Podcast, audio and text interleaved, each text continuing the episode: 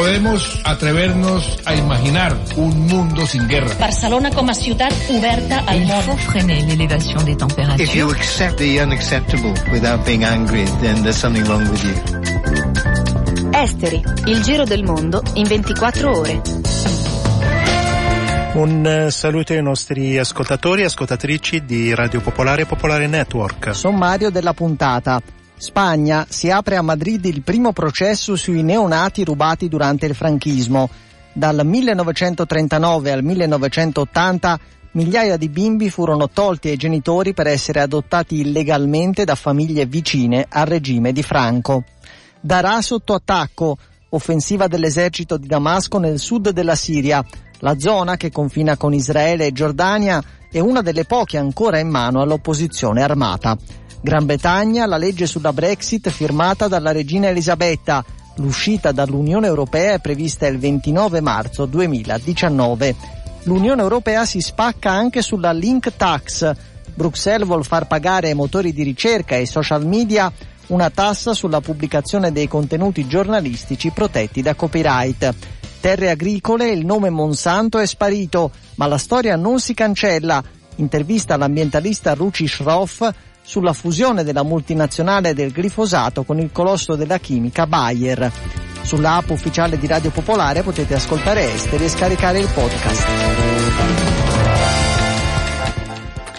Cominciamo con alcune notizie internazionali di questa giornata. Stati Uniti, la Corte Suprema ha confermato il Muslim Ban, il bando emanato da Donald Trump contro gli arrivi da alcuni paesi musulmani con cinque voti contro quattro i giudici hanno respinto la tesi che il provvedimento discrimina i musulmani o eccede l'autorità del presidente. Olanda, la polizia privilegia la pista della criminalità organizzata nelle indagini sull'assalto questa mattina all'edificio che ad Amsterdam ospita la sede del quotidiano The Telegraph. Uno dei possibili scenari, scrive lo stesso giornale citando gli inquirenti, potrebbe essere legato a recenti pubblicazioni sulla criminalità organizzata da parte del The Telegraph. Questa mattina alle 4 un furgone ha colpito la facciata di vetro dell'edificio che ha preso fuoco senza provocare vittime. La polizia sta cercando ancora il conducente del furgone che sarebbe fuggito a bordo di un'auto con un'altra persona. In Iran anche oggi proteste contro il governo e per la crisi economica. Il presidente Rouhani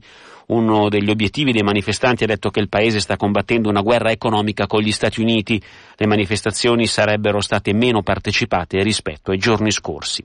L'Agenzia ONU per i profughi palestinesi potrebbe rimanere senza fondi dal prossimo mese a causa dei tagli dell'amministrazione americana. A Palazzo di Vetro c'è stata una conferenza proprio per cercare finanziamenti. Il commissario generale del NURWA ha detto che si tratta della peggiore crisi finanziaria da quando l'agenzia venne creata nel 1949.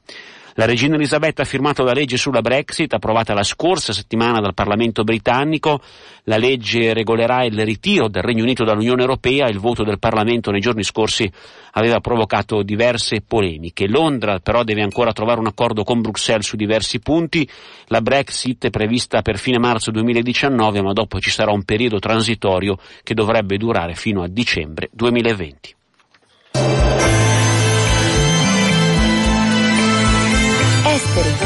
Il giro del mondo in 24 ore. Radio Popolare, Popolare Network.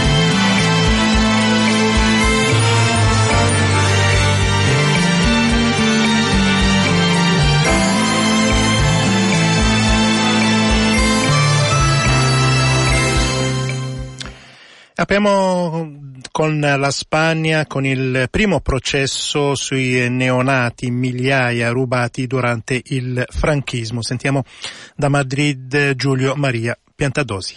Soy víctima del robo de una niña en el año 73.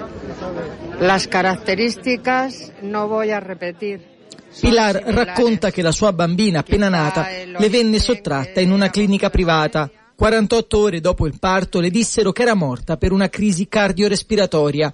Durante molto tempo si è afferrata a questa verità e poi ha iniziato a dubitare. Come lei centinaia di donne e famiglie hanno denunciato la sottrazione di bebè appena nati con modalità simili in tutti i casi, le vittime famiglie umili, i responsabili medici e suore vicine al regime franchista o alla Chiesa, la scusa sempre la stessa e il sospetto che i neonati siano finiti a coppie sterili ma considerate più degne di avere un figlio.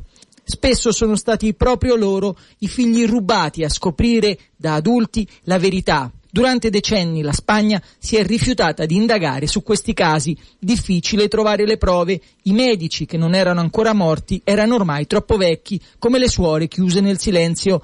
Indagini finite nel nulla dei non so, non ricordo, dei documenti persi e distrutti. Ora una donna è riuscita finalmente a farsi ascoltare da un tribunale. Este no es mi caso, ya no es mi caso, esto ha trascendido. Todo el mundo sabe que en este país se robaron niños, en todo el territorio español, en las islas. Inés Madrigal ha 49 anni, è nata nel 1969 nella clinica San Ramón di Madrid. Subito dopo il parto venne sottratta alla madre biologica per essere donata a una donna sterile ma raccomandata da un sacerdote. I responsabili dello scambio sarebbero il dottor Ernesto Vela e una monaca, Suor Maria Florenzia, deceduta nel 2013. La clinica San Ramon è considerata uno dei centri di questo traffico di bebè, a metà strada tra corruzione e politica. Secondo una ricostruzione i bebè venivano sottratti a famiglie considerate poco affidabili e consegnate a coppie religiose disposte a pagare per avere un figlio. Una prova sarebbe lo strano tasso di nascite nella clinica, simile a quello di un grande ospedale, il dottor Vela, che ora ha 85 anni, ha cercato di evitare il processo adducendo una demenza senile, ma i giudici non gli hanno creduto. I magistrati chiedono 11 anni di carcere per questo medico. Ines Madrigal, la bebè rubata, è convinta che il dottor Vela non ammetterà mai la verità, ma spera che il governo di Pedro Sánchez dia un passo avanti per investigare i casi e aprire gli archivi per permettere così alle vittime di provare a ritrovare i genitori naturali. Esperemos que de verdad se pongan a legislar, que haya una ley específica, que se tipifique... El... Lei non prova rancore né per l'anziano medico né per la madre adottiva. Yo tengo muy claro que yo he comenzado un, un, proceso y voy a terminarlo de la misma manera che lo comencé, sin saber quién es mi madre biologica. Ho cominciato questo processo senza sapere chi fosse veramente mia madre e questo processo finirà senza che io conosca il suo nome. Ma è giusto che la Spagna riconosca che durante molti anni dei bebè sono stati sottratti ai loro genitori naturali ed è giusto che provino a ritrovarli prima che sia troppo tardi, perché tutte le persone hanno una data di scadenza. Perché tenemos fecha de caducidad. Las personas se mueren. Las personas que perdieron a sus hijos ya son muy mayores, algunas ya han muerto. Esteri, Radio Popolare, Popolare Network, dal lunedì al venerdì dalle 19 alle 19.30.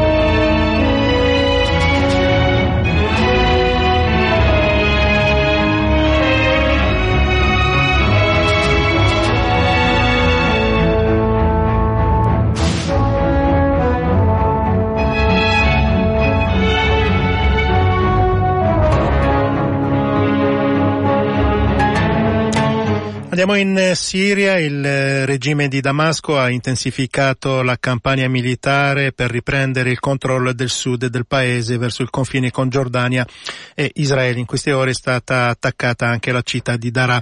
Ci sono già decine di migliaia di profughi. Sentiamo Emanuele Valenti. C'è un filo conduttore nel caos della guerra siriana, almeno da quando l'intervento militare russo, settembre 2015, ha rimesso in pista il regime. Da allora Bashar al-Assad ha lentamente ma inesorabilmente ripreso il controllo delle principali zone del paese, soprattutto delle grandi città nel centro della Siria. Se si escludono le regioni orientali, dove c'è una massiccia presenza kurda e dove sono ancora presenti cellule dello Stato islamico, il governo siriano controlla una buona parte del paese, da nord a sud, Aleppo, Latakia, Hama, Homs, Damasco e la sua provincia e recente in primavera la caduta della Guta orientale. All'appello mancano la provincia di Idlib, nord-ovest, da tempo completamente sotto il controllo dei gruppi ribelli, e le province di Daraa, Cuneitra e in parte Zueida, sud-ovest della Siria.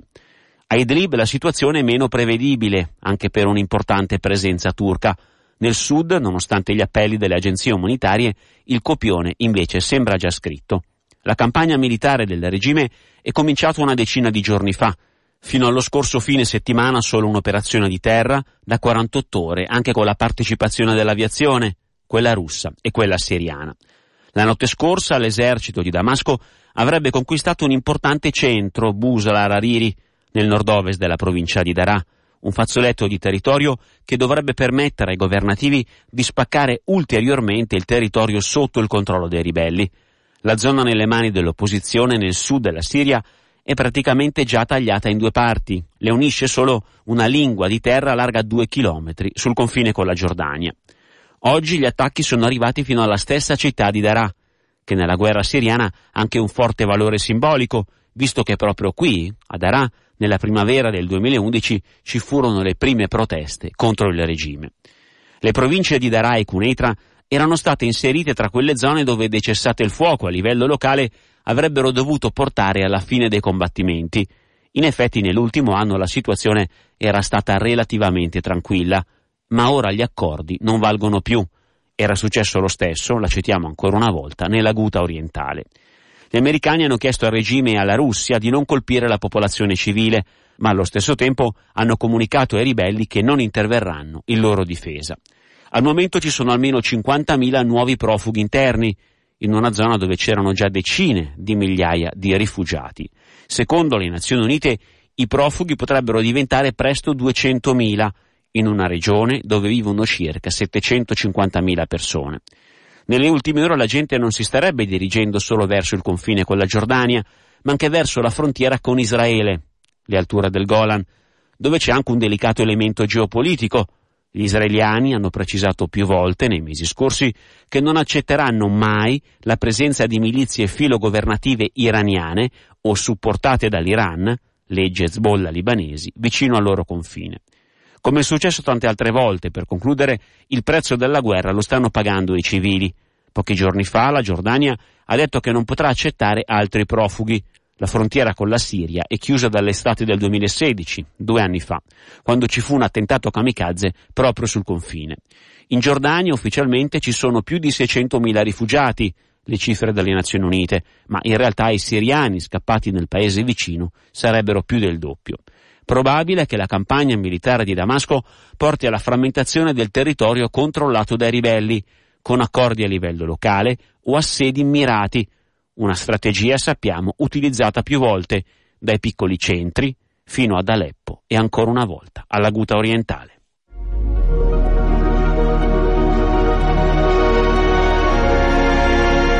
Il podcast di Esteri è sui siti di Radio Popolare e Popolare Network.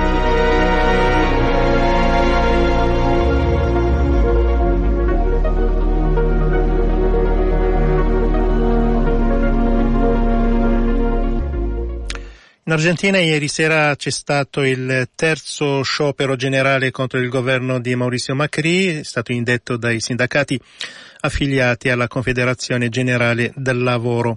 I lavoratori chiedono un cambiamento nelle politiche economiche del governo, temono un piano lacrime e sangue dopo l'accordo Argentina-Fondo Monetario per un prestito da 50 miliardi di dollari. Sentiamo Alfredo Somozza.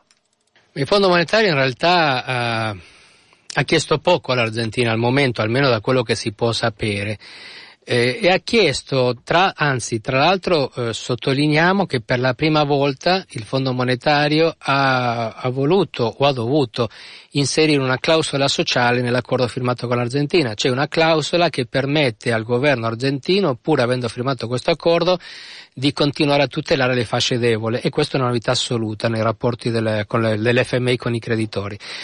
Ma quello che ha chiesto è quello che avrebbe voluto o avrebbe dovuto fare Maurizio Macri da solo, cioè quello di eh, mettere sotto controllo il deficit pubblico, lo Stato argentino è fuori del quasi il, il 8-9% all'anno sul, col bilancio pubblico e di fare azioni concrete per abbattere l'inflazione che ricordiamo attorno al 25% annuo che tradotto in termini comprensibili vuol dire eh, congelare, cominciare a congelare gli aumenti automatici, automatici degli stipendi che seguivano l'inflazione con un meccanismo introdotto durante il governo precedente. Quindi sostanzialmente i sindacati quello che stanno mettendo la mano davanti riguarda proprio quel meccanismo, cioè quello di non perdere eh, la scommessa rispetto all'inflazione con il blocco degli aumenti programmati che finora tenevano testa, ma dall'altra parte eh, diciamo il tener testa all'inflazione con la spesa pubblica con gli stipendi in qualche modo evita che si possa intervenire sull'inflazione. Quindi un bel, un, un bel rebus per Maurizio Macri, eh, da un lato eh, insiste e ha confermato che non toccherà le politiche sociali del governo, cioè il welfare che è stato impostato dal governo precedente, ma se vuole rientrare nei parametri che impone l'accordo con il Fondo monetario e che impone anche una, un'economia uh, diciamo un po' più normale rispetto a quello che sta succedendo in Argentina in questo momento, deve agire sui settori che automaticamente produrranno quello che stanno producendo. C'è una, un ritorno alle piazze non soltanto dei sindacati ma anche dei movimenti sociali con un governo che in definitiva è stato sempre molto debole perché tuttora non ha il controllo delle Camere, quindi un governo che sopravvive grazie al voto in Parlamento di settori peronisti. Era Alfredo Somozza. L'Unione Europea vuole far pagare ai motori di ricerca e social eh, media una tassa sulla pubblicazione dei contenuti giornalistici protetti da copyright. Si chiama la Link Tax. Sentiamo Alessandro Principe. Arriva la legge europea che potrebbe rivoluzionare contenuti e notizie su Internet. Il mondo web è in agitazione, non quello dei grandi colossi, ma quello dei piccoli. La normativa approvata dalla Commissione giuridica dell'Europarlamento è tecnica e complessa, ma sono due i punti caldi. Il primo problema è l'articolo 11. Si tratterebbe di una sorta di tassa sui link che costringerebbe le piattaforme online come Facebook e Google ad acquistare licenze da società di media per poter proporre agli utenti link ad articoli e a notizie. Il secondo problema è legato invece all'articolo 13.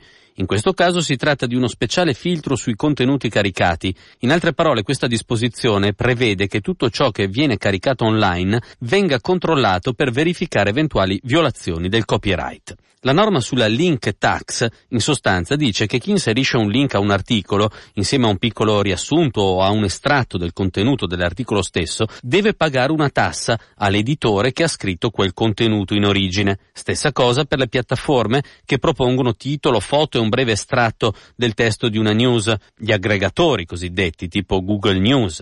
I grossi aggregatori però sono potenti mentre i singoli siti no perché le loro letture dipendono spesso da quelle piattaforme e non hanno potere contrattuale paragonabile. Quindi se i piccoli giornali scegliessero di andarsene dagli aggregatori, perderebbero tutte le visite. Se invece dessero il permesso di prendere i loro contenuti, rimarrebbe tutto come prima e la legge diventerebbe inutile. Alla fine, gli unici a poter contrattare alla pari, alla luce della nuova eventuale normativa, saranno i grandi gruppi editoriali. La legge quindi crea uno svantaggio, al contrario, per i piccoli editori e per i blogger. Significherà che questi ultimi dovranno negoziare con gli editori per fare degli accordi sull'indicizzazione e le pubblicazioni di estratti degli articoli con il relativo link.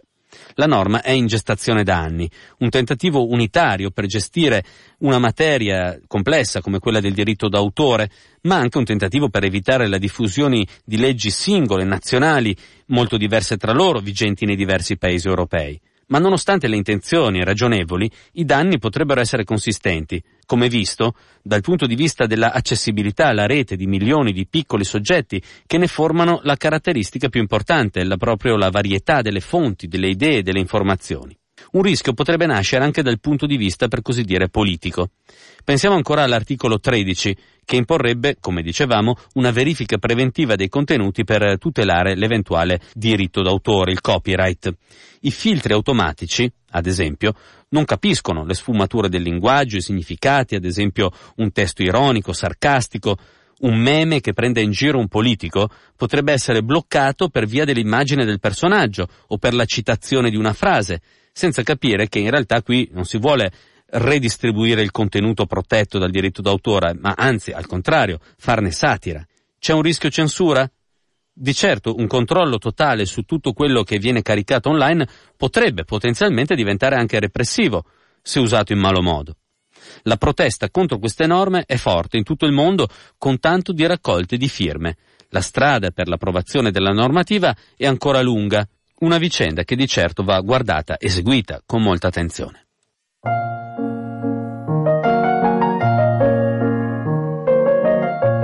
Il vero viaggio di scoperta non consiste nel cercare nuove terre, ma nell'avere nuovi occhi, scriveva Marcel Proust. Ascolta gli esteri di una radio indipendente per avere nuovi punti di vista. Partecipa anche tu all'impresa eccezionale. Abbonati a Radio Popolare.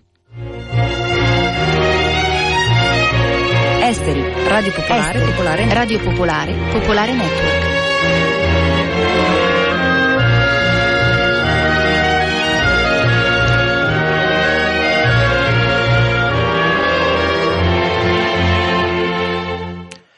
Prima di affrontare il tema dell'end grabbing, terre agricole, l'ultima della stagione, eh, mondiali di calcio, eh, oggi finita 0-0 Francia-Danimarca nel gruppo D, Perù 2, Australia 0, passano gli ottavi Francia e Danimarca questa sera alle 20, Islanda, Croazia, Nigeria, Argentina, ma in queste ore tiene banco soprattutto la questione VAR. Sentiamo Filippo Robioni. Gracias VAR, grazie VAR. Apre così il quotidiano sportivo spagnolo El Mundo Deportivo. Gli spagnoli esultano e ringraziano dopo la rete di Iago Aspas al 92 minuto della partita contro il Marocco, inizialmente annullata e poi convalidata con il VAR, che ha regalato alle Furie Rosse il passaggio del turno e il primo posto nel girone. Se da una parte c'è chi esulta, dall'altra c'è chi recrimina. Il Marocco non ci sta. Il giocatore Amrabat, al termine della partita, si è avvicinato alle telecamere facendo il celebre gesto del VAR, apostrofandolo in mondovisione con un termine decisamente colorito. Boussoufa, capitano del Marocco, ha rincarato la dose, attaccando l'arbitro nella conferenza stampa, accusandolo di aver penalizzato la sua squadra e di non aver utilizzato il mezzo elettronico per un intervento di mano dello spagnolo Piquet. Tutti i giocatori hanno denunciato un uso del VAR applicato con due pesi e due misure. Ma non è finita qui la notte più controversa del VAR in questa Coppa del Mondo. Nell'altra partita delle 20, Iran-Portogallo, Ronaldo è stato graziato dall'arbitro Cáceres. All'83 minuto, dopo aver rivisto le immagini diverse volte, ha deciso di non espellerlo, pur di fronte ad un'evidente gomitata, limitandosi solamente al cartellino giallo. Secca la replica del CT dell'Iran, Carlos Queiroz.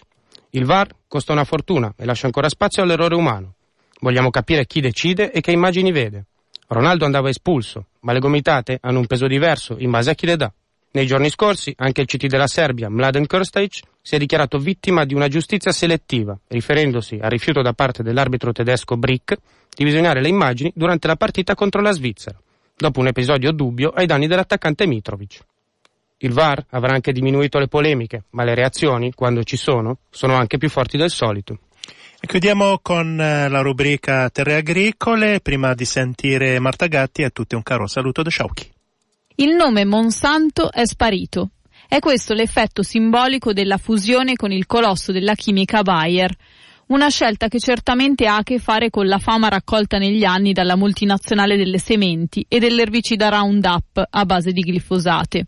Cancellare il nome non cancella la storia, sottolinea Navdani International, una delle tante ONG che contestano il modello alimentare veicolato da Monsanto. Non si cancellano il Tribunale internazionale Monsanto e il movimento March Against Monsanto.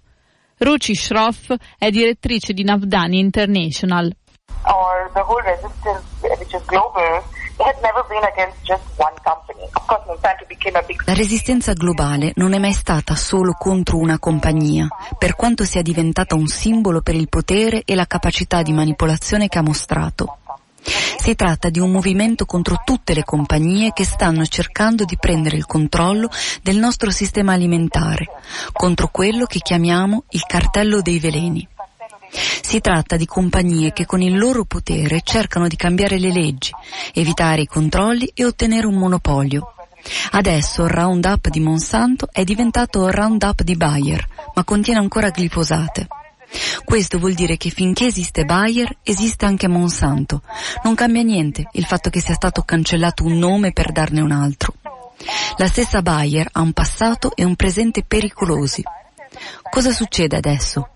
Cittadini, contadini, movimenti e organizzazioni come la nostra continueranno a ritenere queste compagnie responsabili dei crimini che hanno commesso e spingeranno verso una vera alternativa. Dopo l'ultima fusione si parla del controllo di quasi il 60% del mercato dei semi, del 70% delle forniture globali di sostanze chimiche di sintesi. Sentiamo ancora la direttrice di Navdania International. This is not something new. The whole process of these fusions and mergers has been happening for a while. So earlier there were six Non è un tema nuovo. Queste fusioni sono cominciate da tempo. Prima le compagnie erano sei, adesso sono diventate quattro. Certamente questa fusione avrà un impatto in termini di controllo sul mercato delle sementi e dei pesticidi. Queste compagnie, attraverso fusioni e accordi commerciali, diventano più grandi e si riducono di numero. Controllano le regolamentazioni, il tipo di cibo che viene prodotto, quali varietà devono essere piantate, quali studi devono essere condotti e in quali ambiti di ricerca. Questo è il livello di influenza che hanno raggiunto. L'obiettivo di queste multinazionali è rimasto lo stesso, prendere il controllo del sistema alimentare. La domanda a cui dobbiamo rispondere è quale tipo di sistema alimentare vogliamo? Quale cibo vogliamo mangiare? Vogliamo mangiare solo tre o quattro prodotti, sempre meno varietà, con un sistema che sta degradando il suolo, l'acqua e la nostra salute? O vogliamo spingere verso un sistema che non ci avveleni, che crei un'economia locale? Questo è il punto centrale.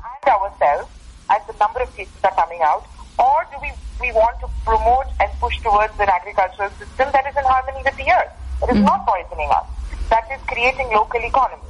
Uh, this is this is the key point. L'alternativa esiste e si chiama Cibo per la salute, il manifesto per un'alimentazione sana. What the manifesto is trying to do is two or three things. Quello che il manifesto sta cercando di fare è, prima di tutto, connettere soggetti appartenenti a diversi settori. Per esempio medici oncologi, esperti nell'ambito agricolo e nutrizionisti. L'obiettivo è creare una connessione olistica sul tema della salute. Quello che propone il manifesto e che Navdania porta avanti da tempo è la trasformazione completa del modello agroalimentare. Un modello che sia più ecologico, in sintonia con la natura, che consideri la nostra salute, quella del suolo e delle piante, come una cosa sola. Questi aspetti non devono essere separati.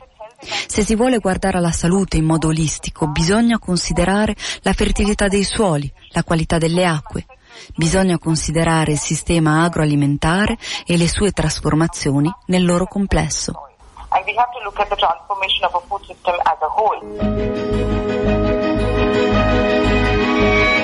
Avete ascoltato Esteri, un magazine di Radio Popolare.